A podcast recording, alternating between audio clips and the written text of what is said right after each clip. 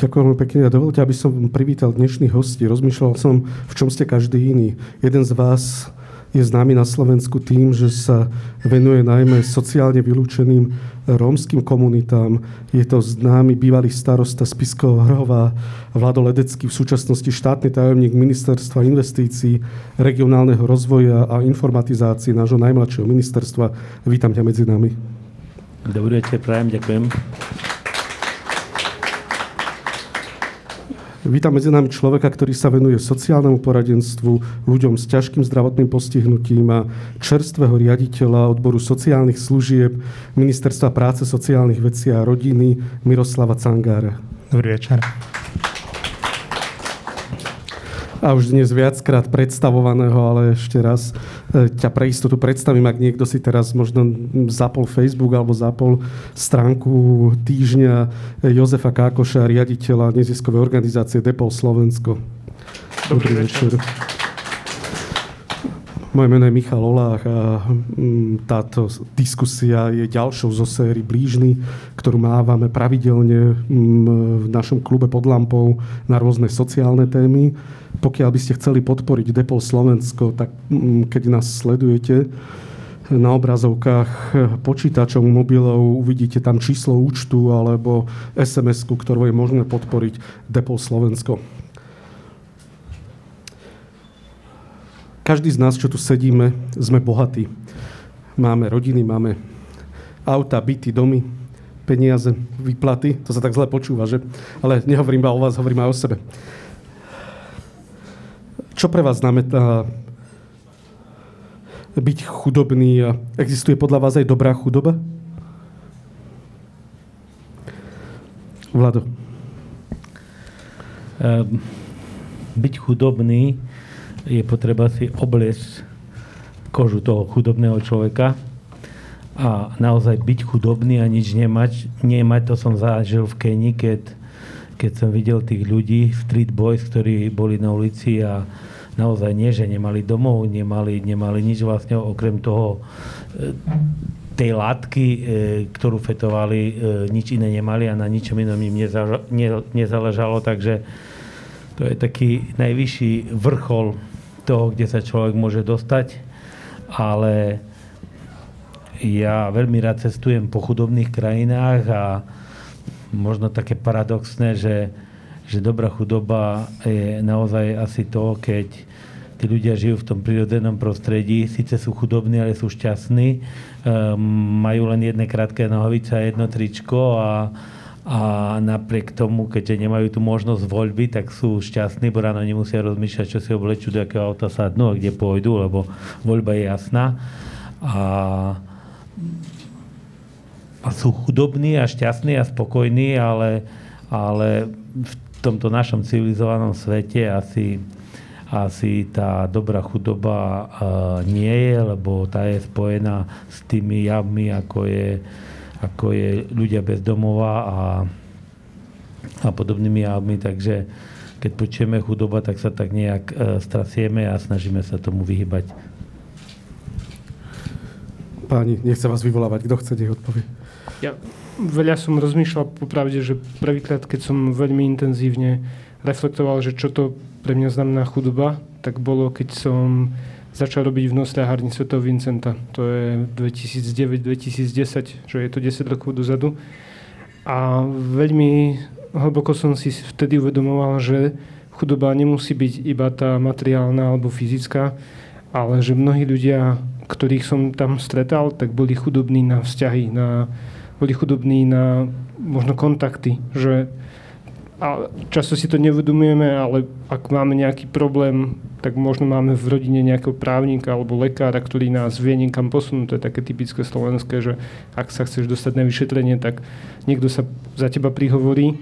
A práve z tých ľudí bez domova, čo ja poznám, tak veľká, veľká väčšina z nich nemá práve takýto kontakt, nemá sa na koho obrátiť vtedy, keď, keď potrebujú tú pomoc a tú radu a často to ich vháňa aj držuje v tej chudobe, že to je taká tá nemateriálna chudoba, ktorá sa okolo nich točí. Existuje dobrá chudoba podľa teba? Chudoba cti netratí. Je to podľa mňa veľmi ťažká otázka. Nie, ja by som si netrúfal povedať, že to by každý človek, ktorý, ktorý sa vníma ako chudobný, by si musel povedať, že či on cíti svoj stav ako, ako dobrý alebo zlý. Neviem, že či sa to dá úplne spojiť chudoba a, a hodnota do jedného celku. Pán Sankar? To, to myslím si, že čo by dvaja moji kolegovia povedali, že, že to je taká veľká pravda, že ja neviem, či by som pomenoval niečo, že dobrá chudoba. Moja skúsenosť je skôr tá, že naozaj uh, viem si predstaviť, alebo mám tú skúsenosť, že že ľudia, ktorých my by sme vnímali ako chudobných, tak napriek tej situácii dokážu a, byť veľmi bohatí na vzťahy, na fungovanie, na rodinu. Ja som niekoľko rokov žil v priestoroch, a, kde vlastne súčasťou toho, tej dediny, kde som bol, bol utečenecký tábor a a som dennodenne chodil a mal som spolužiakov, ktorí boli utečenci z rôznych krajín a napriek tomu, že prišli obyty, prišli o domov, utekali, to bolo v období tesne po konci balkánskych vojen a Etiópia a Irak. A napriek tomu, že na prvý pohľad boli chudobní, tak dokázali nám veľa dať. A to je možno to, čo ja by som vedel ako zadefinovať, že, že dobrá chudoba, že to boli ľudia, ktorí že napriek tomu, že ja som prišiel z Európy a stretol som sa s nimi, tak a, takmer každý deň ma pozývali k sebe domov a privítali ma, bol som ich hosťom. Napriek tomu, že mali menej ako ja, tak sa vlastne delili o veci a to je možno to, čo by som zadefinoval ako dobro v chudobe. Nie dobrá chudoba. Všetci štyria, čo tu sedíme, robíme pomáhame ľuďom 10-20 rokov, možno aj dlhšie. Ale chcem sa opýtať vás, existuje možno nejaký príbeh, ktorý sa vám najviac zavriel do pamäti počas sociálnej práce alebo sociálnej pomoci, ktorú poskytujete mnoho rokov? Alebo existuje nejaký špeciálny motiv, prečo pomáhate ľuďom? Veľmi známy je príbeh napríklad známeho filantropa profesora Krčmeryho, ktorý hovorí o tom, ako ho, myslím, že v Kambodži raz chytilo jedno dieťa za ruku, keď bol úspešný lekár a to bol jeden taký moment v jeho živote, kedy sa rozhodol nevenovať sa iba medicíne, ale venovať sa aj humanitárnej pomoci. Existuje nejaký takýto moment aj vo vašich životoch? Tak ja som sa k tomu dostal tak náhodou, že stal som sa starostom obce a bolo prirodzené pre mňa riešiť všetky problémy, ktoré sú v obci a keďže bola tam vylúčená rómska komunita, tak ako si prirodzene som bral, že aj tento problém musím riešiť. Čiže nikto ma nechytil za ruku, nič ma neosvietilo len spadl, spadol ten problém na mňa, no a po, postupne pomaličky ne, nejakými postupnými krokmi sa tá snehová guľa odbaľovala a, a človek zistil, že ak, tak, jak sa na, rýchlo nabaľujú problémy, ktoré majú buď, buď ľudia bez domova alebo vylúčení Romovia, tak keď začneme tú guľu odbaľovať, tak jedným problémom vyriešime ďalšie tri, čiže len nájsť to dva odbaľovať keď hovoríš, aký príbeh. Teraz nedávno práve som to riešil s mojim kolegom, ktorý ktorý prišiel domov do obce a videl, že tam je bezdomovec. A viete, bezdomovci sa pohybujú po veľkých mestách. Málo kedy, málo kedy e, v obciach tam není pre nich pria, priaznivá atmosféra, bo keď aj sa posadia pred kostol, tak všetci ľudia, či idú do kostola, len sa prežehnajú, keď to zbadajú a ponáhľajú sa pomodliť. A ten bezdomovec až tak nezaujíma, alebo človek bez. A tak vlastne videl tam dehydrovaného človeka a, a, a volal kde kade, kde komu, aj mne, že čo s tým a um, volali sme na charitu k známym a tí povedali, že moment teraz je covidová situácia a, a v tom e, domove pre ľudí bez domova e, nemali len jednu miestnosť, takú antikovidovú miestnosť, tá bola obsadená, takže vraví, že mm, urobiť mu nejaký test alebo čo, ale aj, aj tak, budú, kým budú výsledky, tak e, mm, je potrebné čakať.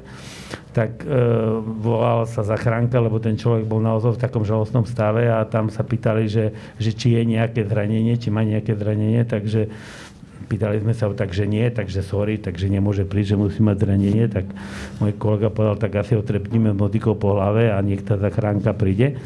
E, nakoniec cez tú charitu sa to nejakým spôsobom, nejakým spôsobom poriešilo, ale, ale aj na tomto príklade, aj na tomto príklade je vidieť, že, že vlastne máme tu COVID, čo ten problém znásobuje, ale tie systematické riešenia, alebo nie sme pripravení, nie sme pripravení stále na to, že máme tu ľudí bez domova a, a ešte stále zatvárame pred nimi oči a ja si myslím, že sme dostatočne bohatá spoločnosť. E, chceme sa zaradiť medzi do rodiny európskych národov, do rodiny európskych krajín, kde tá solidarita, solidárnosť je na vysokej úrovni, tak aj v tomto by sme mali tak dvihnúť hlavu a ukázať svoju česť a venovať sa tomu problému viacej.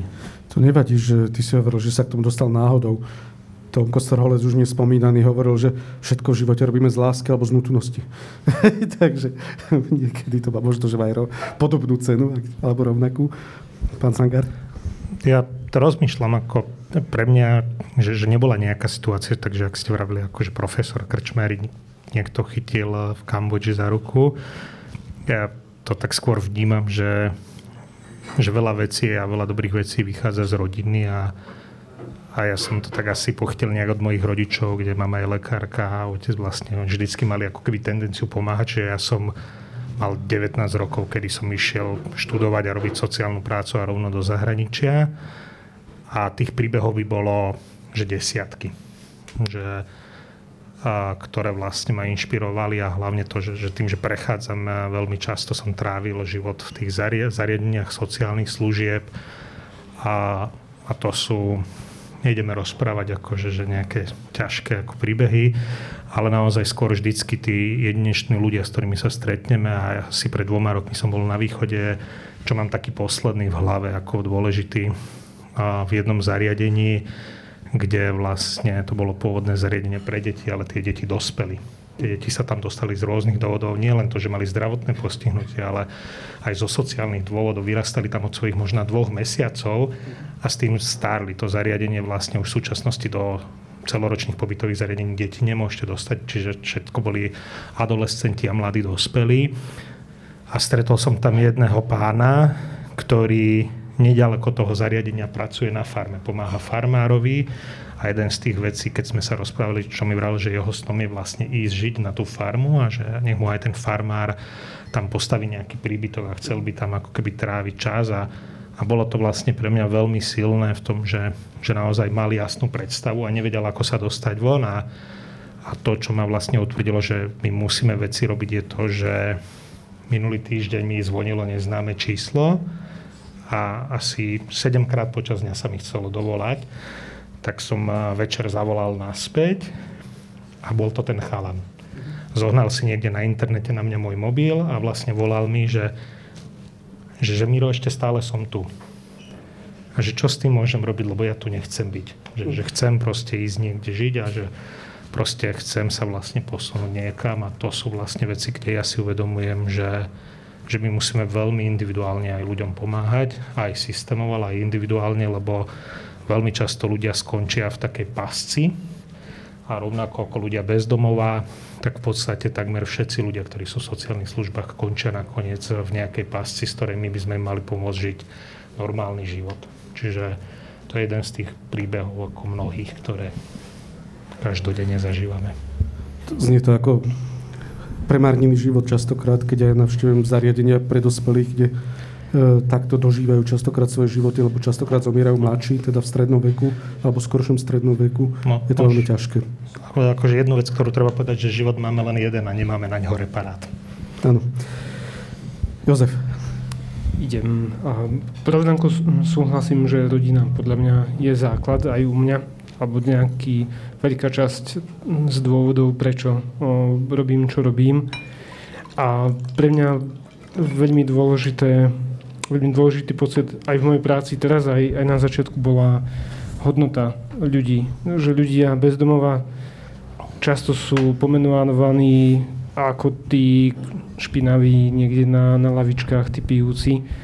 A keď ich stretáte, a keď sa s nimi rozprávate, tak vidíte, že sú to úplne bežní ľudia, a ktorých, ak by ste ich stretli niekde v autobuse, tak ich proste nerozlíšite, normálne sa s nimi bavíte.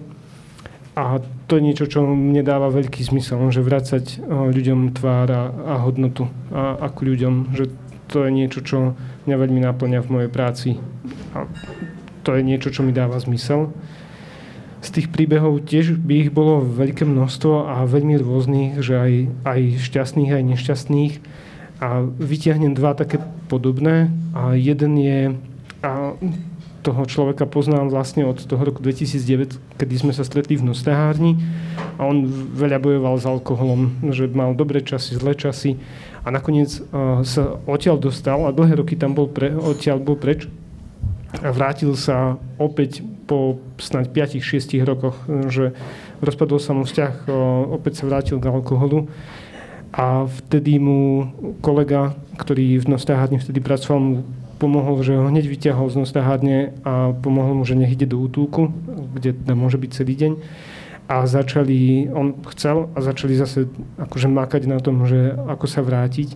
A teraz býva na ubytovni, má svoju prácu a veľmi vnímam, ak, aká je krehká tá rovnováha medzi tým, že fungovať ako keby normálne a, a, prepadnúť, pretože mal opäť veľmi vážne zdravotné problémy. A asi pred rokom sme riešili, že ako ho udržať e, v tom bývaní, kde je. A rozhodli sme sa mu pomáhať či materiálne alebo akýmkoľvek spôsobom, ako sa dá, tak aby on, on mohol bývať, stále býva a stále do tej práce chodí, a, ale bez toho, aby mu niekto pomohol v, v tých ťažkých momentoch, tak už by bol určite na ulici, ak by vlastne nebol mŕtvý.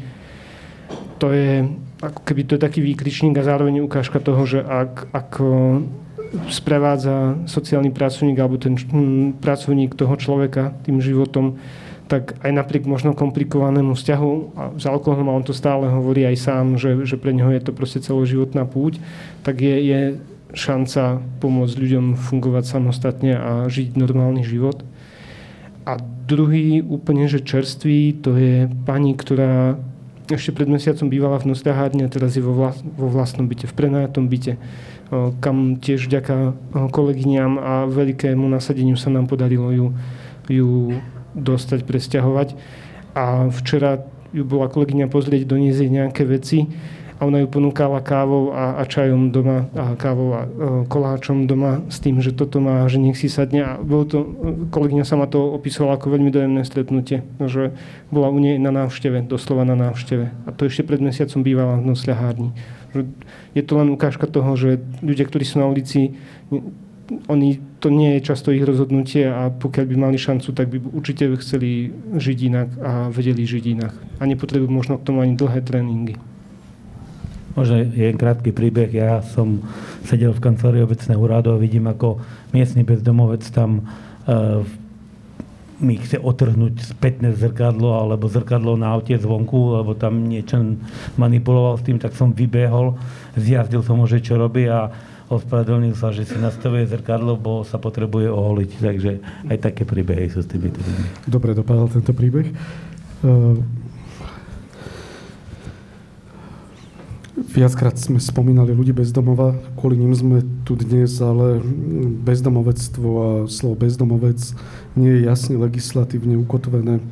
Kto je to vlastne bezdomovec, kto je to človek bezdomova a prečo to stále není v zákone jasne zadefinované, alebo opýtam sa inak, malo by to byť vôbec v zákone jasne zadefinované, keďže tento pojem, keď si ho začneme rozoberať na drobné, je veľmi, veľmi široký?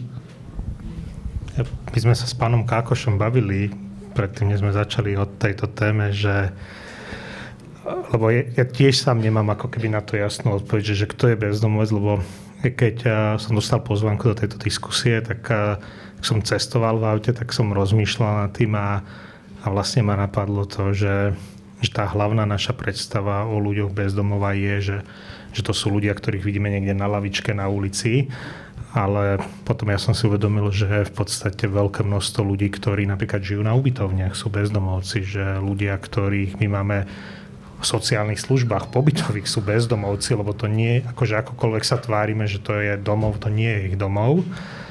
A vtedy som sa pýtal kolegyne, ktorá má u nás na odbore na ministerstve na starosti krízovú intervenciu, že, že tak ako to je. A povedala mi, že, no, že máme niekoľko úrovní a definícií bezdomovectva.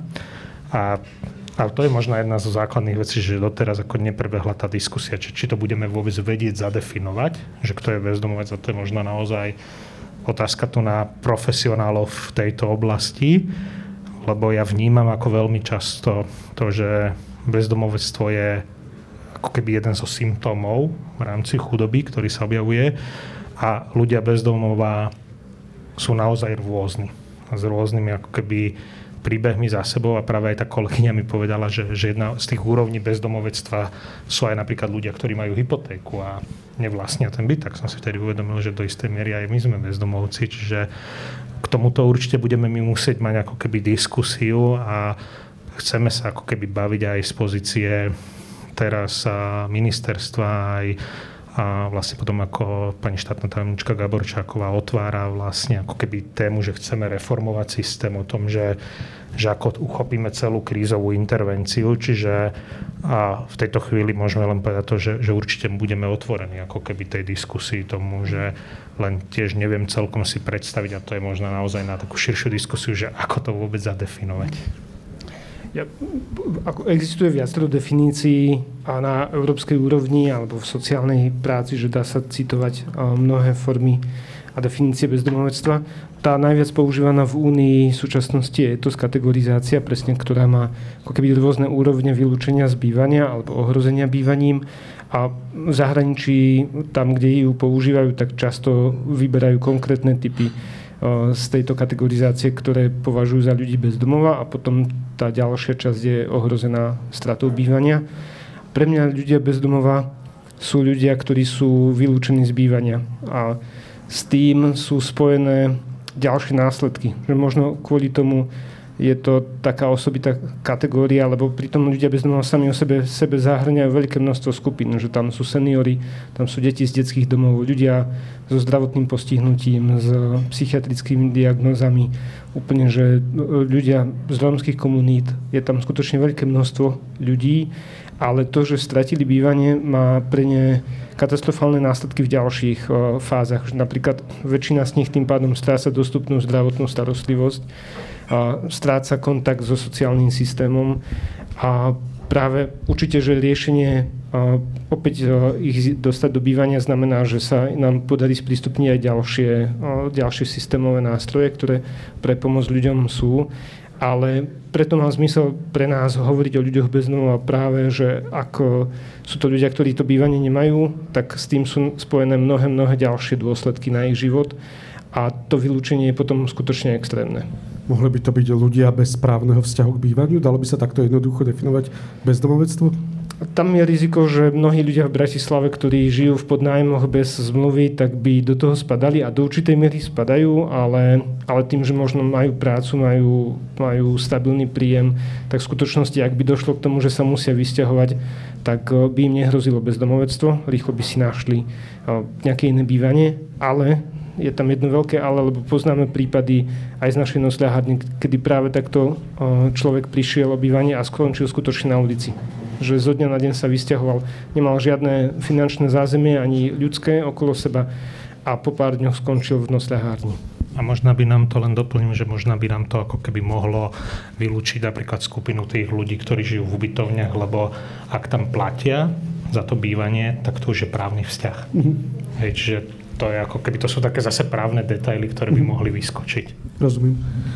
Tak práv, právnickú poučku nepoznám, čo je, kto, kto sú ľudia bez domov, ale ja si myslím, že každý človek, ktorý večer nemá domov, nemá kde ísť domov, tak je človek bez domova.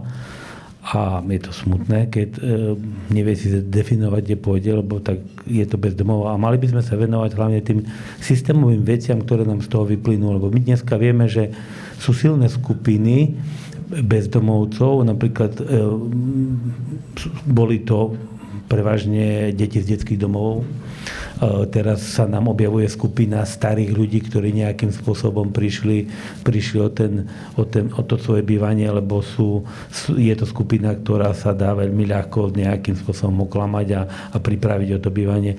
Čiže my by sme sa mali naozaj tým skupinám nejako systémovo venovať, aby, aby čo najmenej spadli e, do toho režimu, že sú ľudia bez domova a, a naozaj tie rizikové skupiny,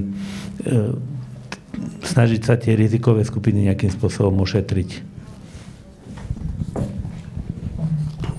v spoločnosti je veľmi častý taký mýtus alebo vládne taký spoločenský narratív, že si za to môžu sami.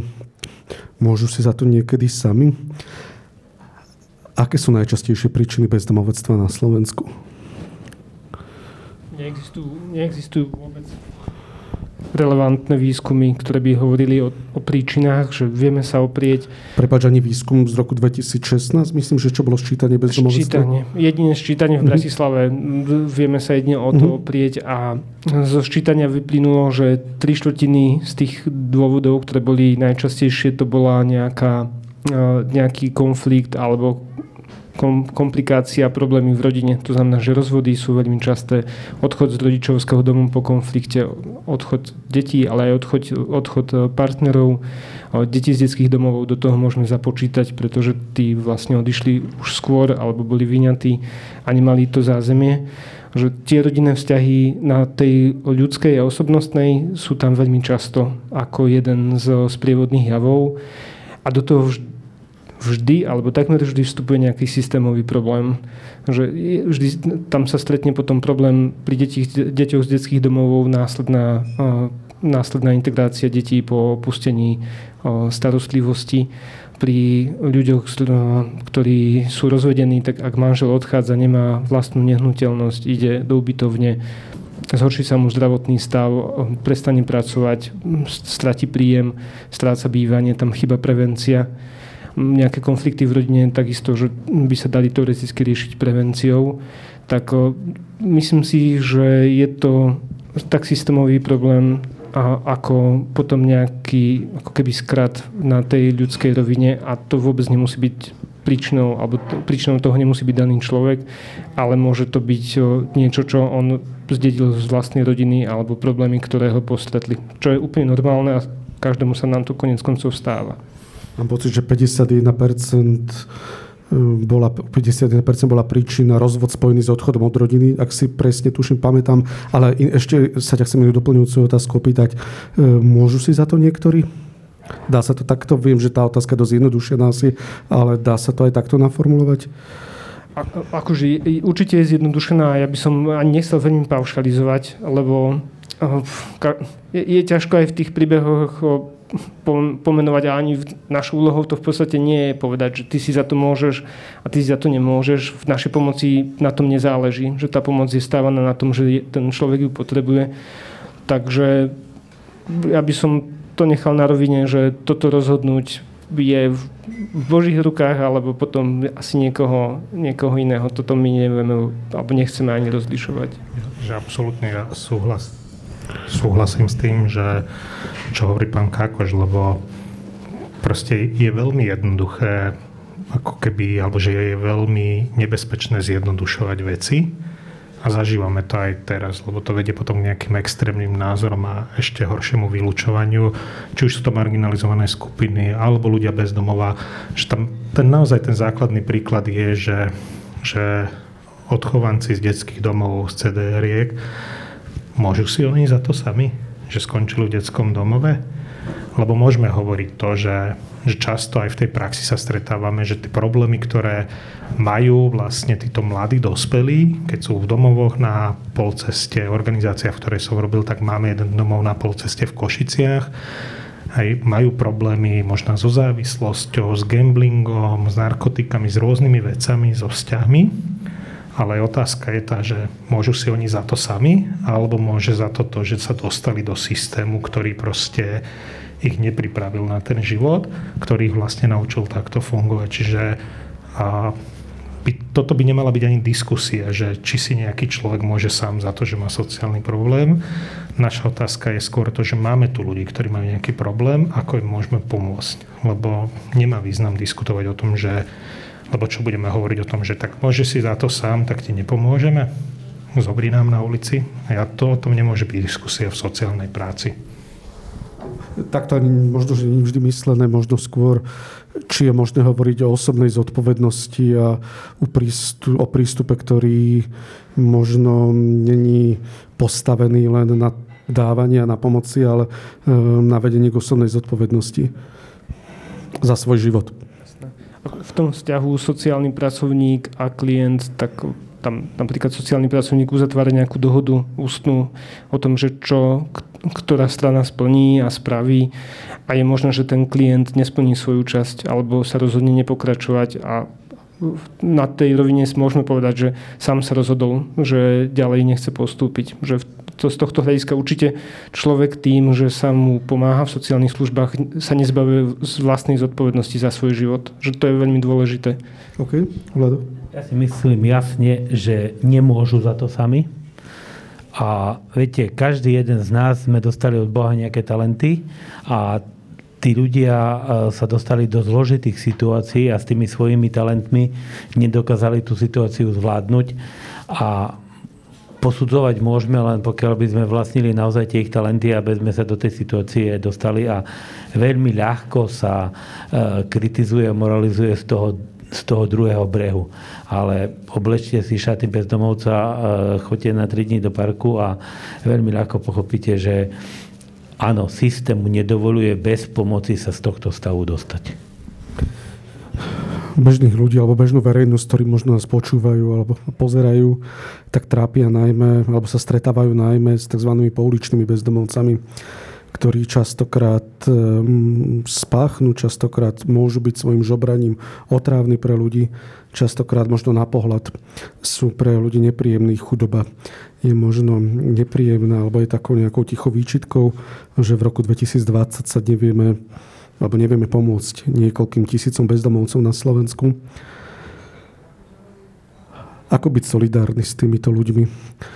Aký je správny prístup e, k človeku, ktorý od vás pýta na ulici peniaze? Opäť neexistuje podľa mňa správny prístup, pretože človek, ak stretnete človeka bezdomova na ulici, tak vy nedokážete, alebo konkrétny človek nedokáže spraviť tam anamnézu jeho sociálnej situácie, stavu, to, čo by on potreboval alebo nie. A často hm, sa ľudia pýtajú, že či dávať peniaze alebo nedávať. Pre mňa je odpoveď, je to úplne na rozhodnutí toho darca. Ak sa darca rozhodne dať peniaze, nech peniaze dá, ale v tom prípade nech počíta s tým, že daný človek má slobodu sa rozhodnúť, ako s peniazmi naložiť. Že ak sa rozhodne si za to kúpiť alkohol alebo niečo iné, je to rozhodnutie toho príjemcu. Ak sa rozhodne nepomôcť financiami alebo iným spôsobom, má v tom tú slobodu dať sa to spraviť.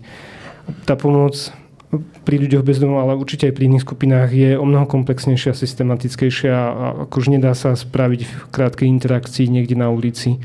A v tomto je dobré pomôcť určite je dobre zmeniť, meniť systém, zlepšovať ho a zároveň určite pomáhať organizáciám, ktoré s danou cieľovou skupinou pracujú, pretože tam sú kapacity aj, aj tie odborné, aj, aj časové, aj, aj systémové na to, aby, aby tá pomoc bola čo najlepšie cieľená na, na potrebu daného človeka. Ja rozmýšľam, že či hovoriť nejak ako keby že teória, ale jedna z vecí, ktorej sa ja profesionálne celý život venujem, je, že individuálne plánovanie. A, bol Rogers, ktorý vlastne hovoril o takých, že troch základných veciach, ktoré by mali byť na strane. Ja neviem, či to je správne, ale to sú také očakávania na strane ľudí, ktorí pomáhajú. Jedno je základné a to je vlastne, že bezpodmienečné prijatie toho človeka, že nehodnotiť nehodnotiť ho a proste bezpodmienečne prijať toho človeka, že on takýto je. Nie je našou úlohou proste hodnotiť ho a meniť ho, keď to on nechce. Druhé je empatické porozumenie. To neznamená, že, že sa musím cítiť ako ten človek, ale porozumieť tej situácii, kde sa nachádza. A posledné je také ťažké slovo, že kongruencia, a to je, že, že byť sám sebou že aj v tom vzťahu, tak ako povedané, že, že byť sám sebou, že ak vnímam v tej chvíli to, že, že to je človek, ktorému by som chcel pomôcť, tak to urobiť. Hej, a to je vlastne to, že, človek niečo vo mne vyvolá a mám pocit, že mohol by som pomôcť aspoň takto. Či mu dám jedlo, alebo mu dám peniaze, alebo mu pomôžem nejak inak, alebo sa otočím a idem smerom. A to sú ako keby také tri veci, že ktoré profesionáli by mali mať a, a to je možná, že také, že čo k tomu, lebo správna cesta nie je, je ich veľa správnych ciest. Vlado.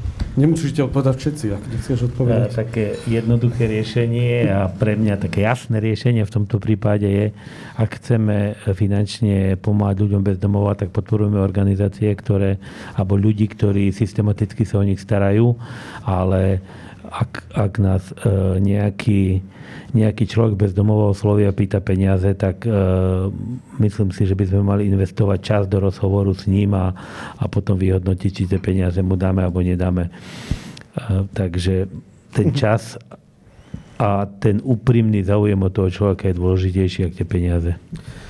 Teraz jednu tzv. čarovnú otázku. Ak by ste mali každý k dispozícii 50 miliónov eur, a politický mandát od Igora Matoviča, podporu Zuzany Čaputovej, pani prezidentky a e, náklonnosť verejnosti, už neviem ideálnejšiu situáciu namodelovať. Hej, dokonca by sa k tomu nevyjadroval ani Boris Kolár, ani, ani Kotleba, ani nikto iný. A mohli by ste vyriešiť e, problematiku bezdomovectva. Ako by ste to urobili? Alebo nechcem sa pýtať na recept, lebo nepíšeme nejakú kuchárskú knihu, ale čo je podľa vás e, otázkou na problém bezdomovectva, alebo ako vyriešiť bezdomovectvo? Tak je to v naplne mojej práce, takže aktívne, aktívne nad tým uvažujeme a vlastne momentálne dávame do, dokopy nejakú platformu inovácií, sociálnych inovácií, aby sme na to prišli, e, aký, aký je ten najlepší systém, ako najefektívnejšie budú využité tie peniaze. A máme vzorové modely e, pán Gombita v Košiciach tých ľudí nie len sa stará o tých bezdomovcov, nie len zabezpečuje nejaké, nejaké sociálnu prácu alebo sociálne podnikanie a dáva tým, pomáha tým ľuďom e, dostať sa naspäť do života, ale dokonca sa dostal do fázy, že im nejak e, povoluje alebo, alebo prispôsobuje unimu bunky, aby tie jednotlivé rodiny sa mali vlastné bývanie, aké také, ale mali a vlastne aby sa posúvali do tohto života. To je jasný systém, ktorý ukazuje a ja si myslím, že pokiaľ nastavíme nejaké inovatívne riešenie, riešenia práve, že pomáhať takýmto ľuďom, ktorí, ktorí to ukázali, že už to vedia, tak pri malej pomoci urobíme veľmi veľké veci. Takže e, naozaj tie sociálne inovácie sú asi, asi veľmi dôležité a hľadať iné riešenia, ktoré doteraz nepriniesli až také veľké výsledky a jednoznačne dávať peniaze organizáciám a ľuďom, ktoré už aj pri tej pri, pri tom nejakom finančnom marazme dokázali niečo urobiť, lebo títo ľudia, keď sa podporia, tak pri väčšom objeme peňazí dokážu, dokážu zazračné veci. Iný, iný, inak to nevidím. Teba sa ešte ako politika opýtam, mali by to robiť mimovládne organizácie, alebo mala by to byť nejaká originálna pôsobnosť, ktorú vykonávajú mesta, obce, ktorú vlastne oni aj majú povinnosť sa postarať o ľudí bez domova, ale mal by štát zriadovať možno systémovo útulky alebo nechať to radšej na mimovládne organizácie? Um, Ako Depol napríklad, ktorý je najväčší na západe. Viete čo, Právna forma nie je dôležitá. Ja keď som bol starosta a sme videli, že e, podporu získame pre sociálny podnik, tak sme založili sociálny podnik. Pokiaľ sme zistili, že tá podpora alebo ten problém je možno vyriešiť z neziskovej organizácie, tak som oslovil nejakú neziskovú organizáciu a sme dali dokopy projekt. Čiže vôbec nie je dôležitá. Dôležitý je skutočný záujem a skutočný nejaká dobrá história, ktorú ten človek alebo tá organizácia má. A právnu formu si už nastavíme, aká bude potrebná. Pre mňa to vôbec nie je dôležité. To je vzácne počuť od štátneho tajomníka. Nech sa páči. Ja poviem tak akože nadnesene teraz, že s humorom a potom poviem no, no, normálne. Že s humorom by som povedal to, že tých 50 miliónov pri tej sume, že je to iba 50 miliónov, by som investoval niekde, kde by som z toho vyťažil miliardu, ktorú potrebujeme na sociálny systém. Lebo tie náklady ako keby reálne toho, že ak by sme chceli mať sociálny systém, ktorý funguje, tak sa pohybujú niekde pri tomto čísle. Momentálne je to ročne okolo pol miliardy. Hej, čiže my potrebujeme raz toľko peňazí dať do systému, aby sme vedeli zaplatiť ľudí, aby sme vedeli vytvoriť komunitné služby, aby sme vedeli vytvoriť služby, o ktorých pán štátny tajomník hovorí, aby mohli fungovať. A určite inovácie, ako investovať do inovácií, lebo a ukazuje sa nám, že, že ten systém sociálnej starostlivosti, pomoci, ktorý tu nejakých už 100 rokov, intenzívne 40-50 rokov prežíva, sa neukazuje ako efektívny na tie potreby, ktoré máme teraz. Čiže my musíme hľadať naozaj inovatívne spôsoby, lebo je pravda tá, že tých zdrojov nejak viac nebude a inovácie nám musia pomôcť ako keby nájsť, hľadať efektívne riešenia a tie riešenia sú, že, že investovať to naozaj do tých ľudí, ktorí s tým môžu robiť a pomôcť a a vlastne naozaj tak, ako bolo povedané pred chvíľou, že, že vôbec nezáleží na tom, že či to je mimovládna organizácia alebo štát. A dôležité je to, že aby si samozpráva, či už miestna alebo regionálna, uvedomila to, že, že to sú ich občania. A pán štátny tajomník bol výnimočný starosta v tom, lebo mu záležalo veľmi na tých občanoch, ale my sa často práve stretávame s tým, aj dneska som na stole dostal stanovisko k riešeniu toho, že občan nejakej obce Slovenský Červený kríž, nezisková organizácia sa o neho starala, zobrali ho do útulku a ten útulok žiadal, aby obec, ktorá zo zákona musí zaplatiť prevádzkové náklady tomu útulku, tak poslanci si odhlasovali, že nie. Hej, čiže a možná tie dôležitejšie ešte aj ako peniaze to, že, že naučiť ľudí o nejakej tej spoločnej zodpovednosti. A ja nechcem paušalizovať, ale naozaj ako keby toto je také veľmi dôležité a, a pre mňa ako moderné, dobré služby musia byť inovatívne a musíme nájsť odvahu ich robiť. Jozef. Idem na to. A my máme ten rozpočet organizácie teda nižší ako 50 miliónov ročne. Naozaj? Je to tak. A teda pre nás by to bol veľký balík, ale súhlasím, že na riešenie e, témy ľudí bez domova by to určite nestačilo. V tom prípade ja by som šiel cestou, e, čo je tých 80%, ktoré dokážeme vyriešiť za 20% nákladov a to mi príde, že prevencia je v tomto veľmi dôležitá, kľúčová, že prevencia je nakoniec najlacnejšia s najväčším efektom. A potom sa určite prikláňam k tomu, že pilotujme, pilotujme niečo, čo funguje v zahraničí, aby sme ukázali, že to vie fungovať aj u nás a som si 100% istý, že vie tak aby sme okolo dobrého pilotu vedeli postaviť potom následne systém, ktorý bude prispôsobený na potreby eh, ľudí a také, aké sú teraz. A to je ako v súčasnosti ľudia bezdomová sú bezdomová, to ich vlastne definuje, že nemajú domov a teda ak im vieme ten domov poskytnúť, tak vyriešime veľkú časť toho, čo majú vo svojom názve a zostanú nám už len ľudia a potom sa môžeme vrhnúť na to ostatné, čo ľudia potrebujú posledná otázka, kým prejdeme e, na niekoľko otázok našich divákov. Mesto Bratislava, kde je najviac ľudí bezdomova na Slovensku, nemá žiaden svoj útulok. Jeden, čo mala moja kulpu, zavrel a momentálne nemá žiaden svoj mestský útulok pre ľudí bezdomova. Prečo je tomu tak? Je to v poriadku? Možno to, ako som Ťažko sa mi hodnotí, lebo ja nie som, že nezastupujem to mesto, čiže správna otázka by bola možná na pána primátora a kolegov okolo neho.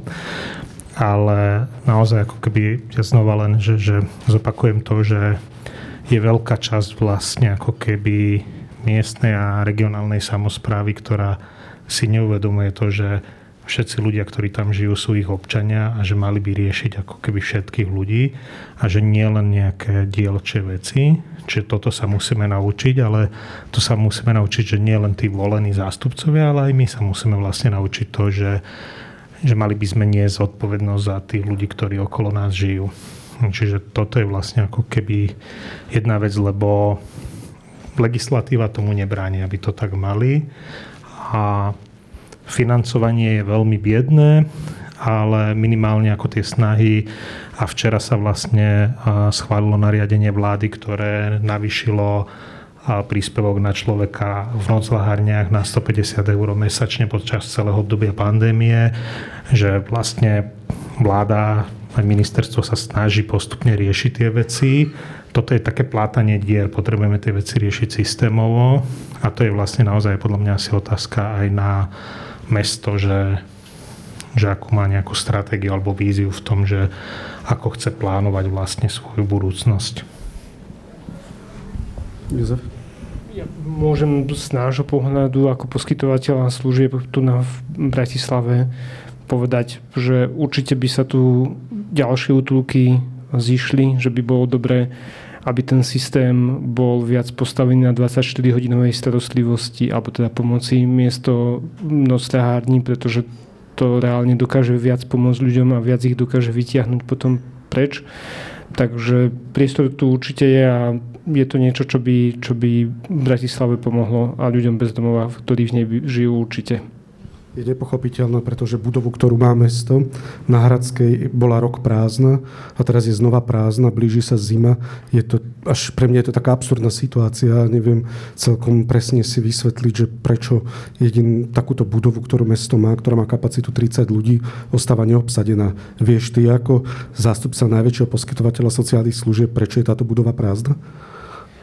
Podľa tých informácií, aspoň čo ja mám, tak ten priestor by mal byť využitý ako karanténne mestečko alebo karanténne zariadenie pre ľudí bez domova teraz počas zimy a druhej vlny, čo je určite niečo, jedna vec, čo legislatíva teda, teda ukladá mestám, aj, aj mestu Bratislava, aby si splnilo. A z pohľadu poskytovateľa je to určite niečo, čo my budeme veľmi mm. potrebovať. Ak sa nám začnú šíriť nejak horúčky, teploty z rôznych dôvodov v zariadeniach, tak toto... Ale myslím, že už na Zlatých pieskoch bolo takéto mestečko postavené a myslím, že tam boli dvaja ľudia bez domova doteraz. Alebo máš inú informáciu? A teraz budem iba loviť v pamäti, áno, že bolo na Zlatých e, pieskoch, to sa rušilo v podstate pred e, letnou sezónou a ak si dobre pamätám, tak e, tam bolo dohromady 8 ľudí, ale teraz úplne mm. želovým z pamäte. Tak to je viac. Vlado? No nie je to v poriadku a, a ja si myslím, že pokiaľ e, budeme takéto zariadenia budovať, keď máme takýto problém, tak zlepšujeme kvalitu života všetkým. Nehovoriac o tom, že je tu pandémia a počas tej pandémie práve tí bezdomovci sú najzraniteľnejší v tom, že my si môžeme umývať ruky aj tisíckrát a, a vlastne pokiaľ oni budú roznašači, tak, tak proste nám to nepomôže. To znamená, treba tento problém, alebo je potrebné tento problém riešiť. Ale najkrajšie to bolo vidieť v tom filme Pane Bože, tí dvaja ľudia ukázali, ako sa im tá kvalita života zlepšila a, a pokiaľ z tej ulici prišli do nejakého zariadenia, že, že odžili nejaký, nejaký ten svoj život a teraz naozaj je smutné, pokiaľ by, pokiaľ by mali dožiť na ulici. Takže to je úplne prirodzené normálne, že je potrebné to robiť. Ja myslím, že tí ľudia, ktorí majú na starosti v meste sociálnu oblasť, by mali veľmi, veľmi kričať, že to je potrebné. Dúfam, že budú. Dobre, najprv dáme priestor pre obecenstvo. Či by sa niekto chcel niečo opýtať. My vás moc nevidíme cez tie svetla, ale kľudne sa postavte a zakričte otázku, ak máte niekto nejakú. Keď nie, a, nie, to nebolo? Pokus, som sa zlákol. Dobre. Pardon, pardon. Mikrofón si zobrite, lebo my to nahrávame, keď budete takí láskaví. Prečo neprišla št- Aha, tak to by bola možno otázka aj na mňa. No, ja som veľmi rád, že prišiel nový riaditeľ odboru sociálnych služieb, e, ktorý sa mohol dnes aj predstaviť, pán Sangar, ktorý veď e, pre nás, čo robíme v sociálnej sfére, nie je neznámy. A myslím si, že je to veľmi vhodné, pretože zastrešuje práve sociálne služby, pod ktoré aj útulky, noclahárne patria a e, hoci, ako on povedal, nie je to jeho téma, ale patrí to pod jeho odbor aj táto téma. Dobre, pokiaľ nie sú ďalšie otázky, tak ja by som dal dal možno, že priestor našim online divákom, ktorí e, najviac lajkom a otázka, je bezdomovectvo v priamej úmere so vzdelaním? Teda je medzi bezdomovectvom a vzdelaním priama úmera? Jozef, možno to je na teba otázka. Opäť nemáme relevantný výskum, ktorý, o ktorý by sme sa opreli. Toto myslím, že neviem teraz ne, ak ten, kto kladie otázku, môže sa prípadne pozrieť do toho ščítania, ktoré sa robilo aj s výskumom. Robilo to Inštitút pre výskum práce a rodiny tu v Bratislave, že či uh, sa tam pýtali aj na vzdelanie. Ak sa pýtali, tak vždycky to bola odpoveď daného človeka, takže uh, je to otázne, ale ja poznám prípady ľudí, ktorí mali aj vysokoškolské vzdelanie, aj doktoranti, alebo aj z, z lekári, ktorí Docenti boli... dokonca, docenti. keď si pamätáš, kniazy. Je to veľmi demokratické. Áno, ja som sa v Košiciach stretol, ja som sa v Košiciach stretol s pánom, ktorý mal dve vysoké školy a bol bezdomova. Áno. Čiže ja si nemyslím, že vzdelanie je ako keby nejak relevantné v tom, skôr je to tá životná situácia, ktorá nastala. Áno. Mm, ja si pamätám, v útulku Resoty sa minimálne troch vysokoškolských učiteľov, ktorí mali PhD alebo docentúru a veľmi častokrát to bolo spojené s ich duševným, horším duševným zdravím z pravidla. Dobre, ak môžem na ďalšiu otázku. Ako sa snažíte šíriť osvetu medzi mladou generáciou a názdročných a priblížiť im problematiku tohoto sveta ľudí bez domova? Hm, nech sa páči, kto chce odpovedať. Môžem z našej skúsenosti, a teraz to nie je úplne pravda, keďže je korona a sú rôzne opatrenia, a teda aj v našich zariadeniach e, máme obmedzenia pre dobrovoľníkov, ktorí ku nám prichádzajú, ale je úplne bežné, že buď chodíme do škôl, alebo školy chodia ku nám pomáhať a venujeme im relatívne veľa času, že prejdeme si zariadenie, rozprávame o tom, komu slúži, ako sa ľudia dostanú na, ulici, na ulicu. Presne tie úplne že základné otázky, ktoré ľudia majú. A práve, že naša skúsenosť je, že mladí sú často veľmi čujní, že sa o tú problematiku často zaujímajú a, a vnímajú veľmi citlivo a veľakrát si formujú aj cez to vlastný názor a mnohokrát ho nemajú nejak extrémne ako keby postavený a práve, že sú veľmi ochotní na diskusiu a na, na otázky. Ja možno dosť e, veci píšem o tom, všetko, čo ma chytí za srdce, tak o tom napíšem a, a väčšinou sú to témy práve také, ktoré, ktoré, na ktoré treba upozorňovať, lebo lebo sa snažíme to nevidieť, ale ja aj keď som bol starosta, aj teraz stále pokladám to sociálne podnikanie za veľmi dôležité a, a napríklad v tomto, v tomto sme, sme školili aj pána Gombitu, ako, ako v to, tento systém využiť na to, aby tých ľudí nejakým spôsobom posúval ďalej. Čiže ja si myslím, že sociálne podnikanie je veľmi dôležité pri riešení tých životných situácií týchto ľudí, ktorí sa ešte dajú, dajú, dajú po, poslať do, do toho normálneho života. Čiže v tejto oblasti zamestnanosti sa snažím nejakým spôsobom minimálne pomáhať. A možno verejné obstarávanie so sociálnym rozmerom, ak by sa dalo. To by bolo tiež veľmi zaujímavé. Na samostatnú tému, dobrý večer, chcel by som sa opýtať, či sa stávajú ešte situácie, že ľudia bez domova umierajú priamo na ulici. Zrejme, Jozef, znova na teba najmä otázka. Stávajú sa. Je, možno to nie je tak často kvôli mrazom, ale kvôli zlému zdravotnému stavu mnohí ľudia zomierajú vo svojich chatkách na ulici. Mali sme, aj máme klientov terénnej služby, ktorí sú ležiaci a žijú v chatke bez, bez pitnej vody priamo na tom mieste vo veľmi zlých podmienkach alebo ich nechá rýchla zdravotná pomoc umrieť. Ako keď si pamätáš prípad, ktorý sme aj vyhrali, kedy prišiel lekár z rýchlej zdravotnej pomoci, konštatoval, že tomu pánovi nič nie je, dal mu len glukózu, do rana bol ten pán mŕtvý, takže bohužiaľ niekedy je to aj zanedbanie zdravotnej starostlivosti.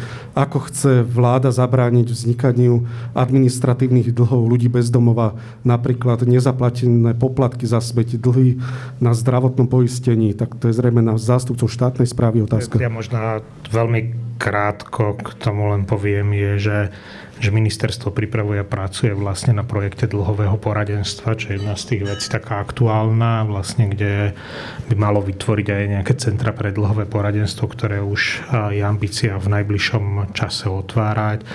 A práve to je ako keby jeden z tých priestorov, kde by malo pomáhať, že, že nielen ľuďom bez domov, ale aj ľuďom ohrozeným v tom, ako riešiť a zvládnuť tie dlhy. Čiže toto je jedna z tých, ako keby, z tých základných projektov a znovu možno len poviem to, že, že my vlastne teraz, možno aj po tom covide a uvidíme teraz, ako sa na nás vyskočí druhá vlna, ale určite máme ambíciu vlastne začať aj znova ako diskutovať aj v rámci pracovnej skupiny, lebo bola pracovná skupina k riešeniu chudoby a bezdomovectva, že, že začať vlastne hovoriť o týchto témach viacerých, čo teraz od jesene vlastne my otvárame a budeme otvárať viacero ako keby takých veľmi intenzívnych diskusí, nie len na tému bezdomovectva, ale aj na ďalšie sociálne oblasti. Ale to najkonkrétnejšie je naozaj to, že na ministerstve práce sa pracuje intenzívne na vlastne dlhových poradniach, projekte dlhových poradní. Super, Vlado. Moji kolegovia sú veľmi silní v sociálnych témach, máme tam niekoľko silných ľudí, takže v celej tej širokej škále, v celej tej sociálnej oblasti, ale možno to aj touto cestou vyzývam ľudí, ktorí sa venujú tejto špecifickej téme, aby sa na našich ľudí obratili a určite, pokiaľ je nejaký špecifický problém alebo, alebo zákon, alebo vyhláška, alebo systém, ktorý treba zmeniť, určite aktívne k tomu pristúpime, lebo to je vec, ktorú, ktorú berieme vážne a ktorá, ktorej sa chceme srdcovo venovať. Dobre. Sú štátne nástroje sociálnej pomoci postačujúce pre ľudí bez domova? V čom sú prípadne nedostačujúce, ak môžete stručne odpovedať? No, asi, asi nie sú postačujúce, lebo zase, keď e, by hovorili tí ľudia, čo, čo sa starajú o domovy pre ľudí bez domova, tak e, toľko systémových chýb a to, toľko, toľko zdrojov, ktoré, ktoré by mali dostať alebo mali by mať nárok, pokiaľ by splňali nejaké, nejaké byrokratické kritéria, takže určite v tejto oblasti treba pr- pracovať a systém zlepšovať. Chcú kolegovia, nech sa páči. Ja len doplním, že, a, že, že ja si myslím, že, že v tejto chvíli ako keby vecne je tam celkom ako keby zaujímavé spektrum, keď hovorím vecne, odborne, že to spektrum ako keby tých nástrojov je relatívne dobré, možno nám chýbajú veci ako je housing first a podobne, ale ten najväčší problém krízovej intervencie je, že dlho, dlho a veľmi dlho bola na okraji vlastne sociálnych služieb. Ako keby sme sa tvárili, že, že to len nejaký prílepok, aj keď hovoríme o financovaní sociálnych služieb a to je vlastne ako keby to, kde nás tlačí to pánka v tejto téme, hej, že, že, že my máme napríklad nástroje, my sme sa bavili o tom, že do služieb sa dostal jeden z nástrojov, ktorý sa volá, že podpora samostatného bývania, ktorý je ako veľmi dobrý druh služby, ktorý môže pomôcť ľuďom, keď sa dostanú z krízy a napríklad už majú nejaké základné bývanie alebo sú niekde na nejaké ubytovni, pomôcť ďalej riešiť tú situáciu. A, ale je málo využívaný. Hej, a Začali sme ho financovať asi 3 roky dozadu iba. Čiže tie nástroje sú, len musíme ako keby prehrnúť a systémovo sa k tomu postaviť inak, ako to financovať. Akurát som sa chcel spýtať na Housing First. Je to podľa vás mm, univerzálne vyriešenie bezdomovectva, alebo vidíte v tom ten pravý liek na bezdomovectvo? Ja alebo konečný ako, liek, pardon, konečný liek. A, ja bavím sa s rôznymi ľuďmi z hodovokolností aj k týmto témam. Z hodovokolností teraz taká motava komunikujem s ľuďmi, ktorí pripravujú a riešia komunitný plán mesta Banská Bystrica. A napríklad tam tvrdia po tých ich skúsenostiach kolegovia, ktorí sa venujú krizovej intervencii, že to tak nie je, ale zase skúsenosti vo svete ukazujú, že, že je to jeden z dobrých nástrojov, ale ja si nemyslím, že že existuje nejaký nástroj, ktorý zázračne vylieči bezdomovectvo. Mm-hmm. Jozef, chceš reagovať? Nech sa páči. môžem reagovať. Čo sa týka, podľa mňa bývanie je, je kľúč a to, že ako ho nazveme alebo ako ho vlastne nastavíme pre, podľa potreb, tak je, je už len potom na diskusii. A samozrejme aj zo zahraničia vyplýva, že nejaká časť ľudí ani v housingu nezostáva a opäť prepadá, že nejaký základný systém služieb bude potrebný naďalej, ale, ale v princípe to riešenie vyzerá, že ide smerom cez bývanie, tak mm-hmm. prečo sa do nepustiť? Aké majú možnosti ostať ľudia bez domova v povinnej karanténe? Komplikované. Žiadne. To je problém korony všeobecne a, a to, čo je pán štátny tajomník uh, načetol, že dokonca ľudia bez domova ani nie sú tými šíriteľmi. Oni sú v, v tomto momente sú hlavne tými, ktorí sú ohrození tým, že sa to ku ním dostane. Dokonca aj zo zahraničia skúsenosť je, že najčastejšie to prichádza od o, ľudí, ktorí s nimi pracujú alebo im pomáhajú, že tam odtiaľ prichádza nákaza. Žiaľ, ľudia bez domova majú tak zlý zdravotný stav, že ak, sa, ak by sa medzi nimi šírila korona, tak u nich môže mať vo veľkej miere fatálne následky. A práve v zahraničí sa veľmi intenzívne používa také že preventívne ubytovanie, že otvárajú sa hotely, hostely pre ľudí, tak aby sa mohli slobodne pustiť do karantény, že môžu zostať niekde bývať na bezpečnom mieste, kde si aj tie ruky môžu umyť aj keď nie sú nakazení tak, aby v podstate mohli zostať v bezpečí tak ako bežní obyvateľia. Že keď sa vyhlási karanténa pre bežných obyvateľov, ľudia bez domova zostali jediní, ktorí v podstate nemali kam sa stiahnuť. A ich život žiaľ je na ulici. Ak im v tomto nepomôžeme, tak ťažko sa oni dokážu chrániť. Ja možno doplním to, ale že že ne, neviem, že použiť slovo, že paradoxne, ale že, že naozaj a, my máme, že, že všetci ľudia, ktorí sú v sociálnych službách, sú výrazne ohrození teraz pandémiou, ale niekedy práve tí ľudia, ktorí sú že v pobytových službách a videli sme to vlastne, my sme už včera ráno dostali informáciu o tom zariadení v Kliskej Nemej a o tých ďalších, že kde je, že práve ako keby a do istej miery aj riziko ako keby takýchto spoločných bývaní ich vytvára veľmi nebezpečné, lebo keď zrazu máme 41 klientov a 15 zamestnancov nakazených, tá skúsenosť je veľmi často, že, ako povedal pán kolega, že, že tú nákazu alebo COVID prinášajú často ľudia zvonka a to je jedno, že či k ľuďom bezdomová alebo do zariadenia, ale zase na druhej strane my ich ako keby nemôžeme obviniť toho človeka, ktorý je pozitívne nakazený, keď je asymptomatický, že on za to môže byť. Čiže my musíme naozaj aj ako keby sa pozerať na to, že ak sa niečo takéto stane v tej službe, či je to už aj pre ľudí bezdomov alebo v akejkoľvek, nemôžeme vlastne zase podobne ako nemôžeme obviňovať ľudí bezdomov, že si za to môžu sami, tak by sme nemali obviňovať ani tých zamestnancov, ktorí možno aj nevedome ako keby prinesú nákazu. Jasne, jasne. Poslednú otázku, keďže už máme hodinovú diskusiu za sebou, eh, ktorá ešte dostala jeden like od Anonyma. Ako zvládajú pandémiu v zariadeniach krízových služieb, zrejme ľudia bez domova? To je znova, Jozef, na teba asi najmä otázka. Ako ju zvládajú? Boja sa zrejme. Viem, že v marci, apríli, keď som, myslím, že sa aj u vás zastavil, tak ten strach bol veľký a bol, aj to napätie bolo medzi ľuďmi bezdomova cítiť enormné. Je to stále tak? Napätie trochu viac opadlo, že už aj my, aj ľudia bez domova dlhšie žijeme no, s koronou, takže vieme približne čomu čelíme, ale áno, vtedy bolo obrovské napätie. Ľudia bez domova sa osobitne báli, že sa služby zatvoria, že oni v podstate prídu o akúkoľvek možnosť mať nejaké bezpečné bývanie alebo bezpečný prístup k strave alebo k hygiene. A nemôžem hovoriť úplne za všetky zariadenia krízovej intervencie, ale tie, ktoré poznám, tak viem, že je to pre mnohé veľmi náročná situácia z ekonomického hľadiska, z hľadiska presne kapacity tých služieb, ako sú postavené, ako udržať štandard uh, hygienický, tak aby to bolo bezpečné pre ľudí aj, aj klientov. Je to zaťažkávajúca skúška.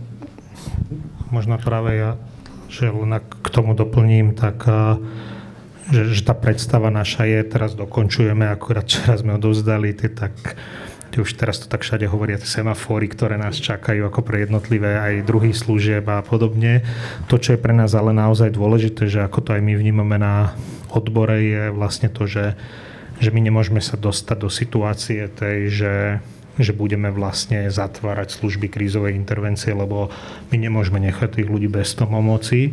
Čiže aj ak sa objavia tieto situácie, to, že, že napríklad by pandémia sa vymkla spod kontroly, tak podobne ako v prvej vlne služby krízovej intervencie budú musieť ostať ako keby otvorené. My preto aj vlastne sme teraz schvalovali to nariadenie, ktoré platilo len do konca roka, a aby vlastne platilo počas celého obdobia pandémie, aby sme aspoň takto základne vedeli, ako keby tie služby ako tak finančne udržať nad vodou a zároveň aj do iných služieb, ako keby pobytového typu, že to není len o tých 150 eurách, ktoré sú tam, ale kde ministerstvo dáva príspevok na sociálnu službu, tak vlastne všetky neobsadené miesta, ktoré im ostávajú, a to sú často aj tie miesta na izolácie, tak tí poskytovateľia ten príspevok, keď to miesto majú aj dlhodobo neobsadené, nebudú musieť vrácať a dokonca ideme do toho, že miesta, ktoré boli neobsadené do 12.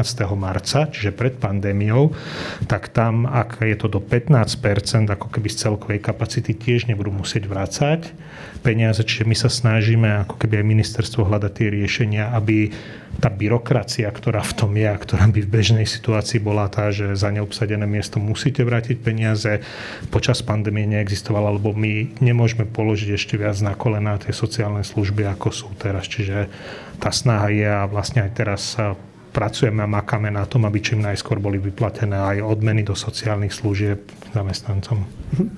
Ďakujem veľmi pekne páni za prijatie pozvania do tejto diskusie. Ja som chcel dnes skončiť nejako pozitívne, rozmýšľal som ako a nahrala mi jedna poslankyňa Národnej rady Vladimíra Marcinková, ktorá tu má dnes medzi nami otca, a ktorý sa stal včera veľmi mladým detkom, čo mu stredečne blahoželám. Ďakujem. A ja, ste si všimli, že neupíjame si z toho vína. Ďakujem pekne. Takže ja som si dovolil tu pri, nechať pripraviť víno, aby sme si mohli na čerstvého detka, čerstvého štátneho tajomníka a hlavne na zdravie tvojho vnúčaťa. Ako sa volá? Uh, Lina. Lina, vnúčky Lina, teda. Prvýkrát som v živote také meno počul. A, a ja nie som ešte detko, lebo u nás na východe sa hovorí, že pokiaľ budeš mať vnúka, vtedy si dedo a pokiaľ máš vnúčku, tak ešte len babička je babička. Takže Dúfam, že ťa dcera nepočúva teraz. necítim sa tak, ale som veľmi rád, že je všetko v poriadku a že máme prvého potomka v rodine. Blahoželám teda, ak dovolíte, aspoň symbolicky si štrngneme. Blahoželám. Ďakujem. Blahoželám. Ďakujem. Blahoželám. Na zdravie.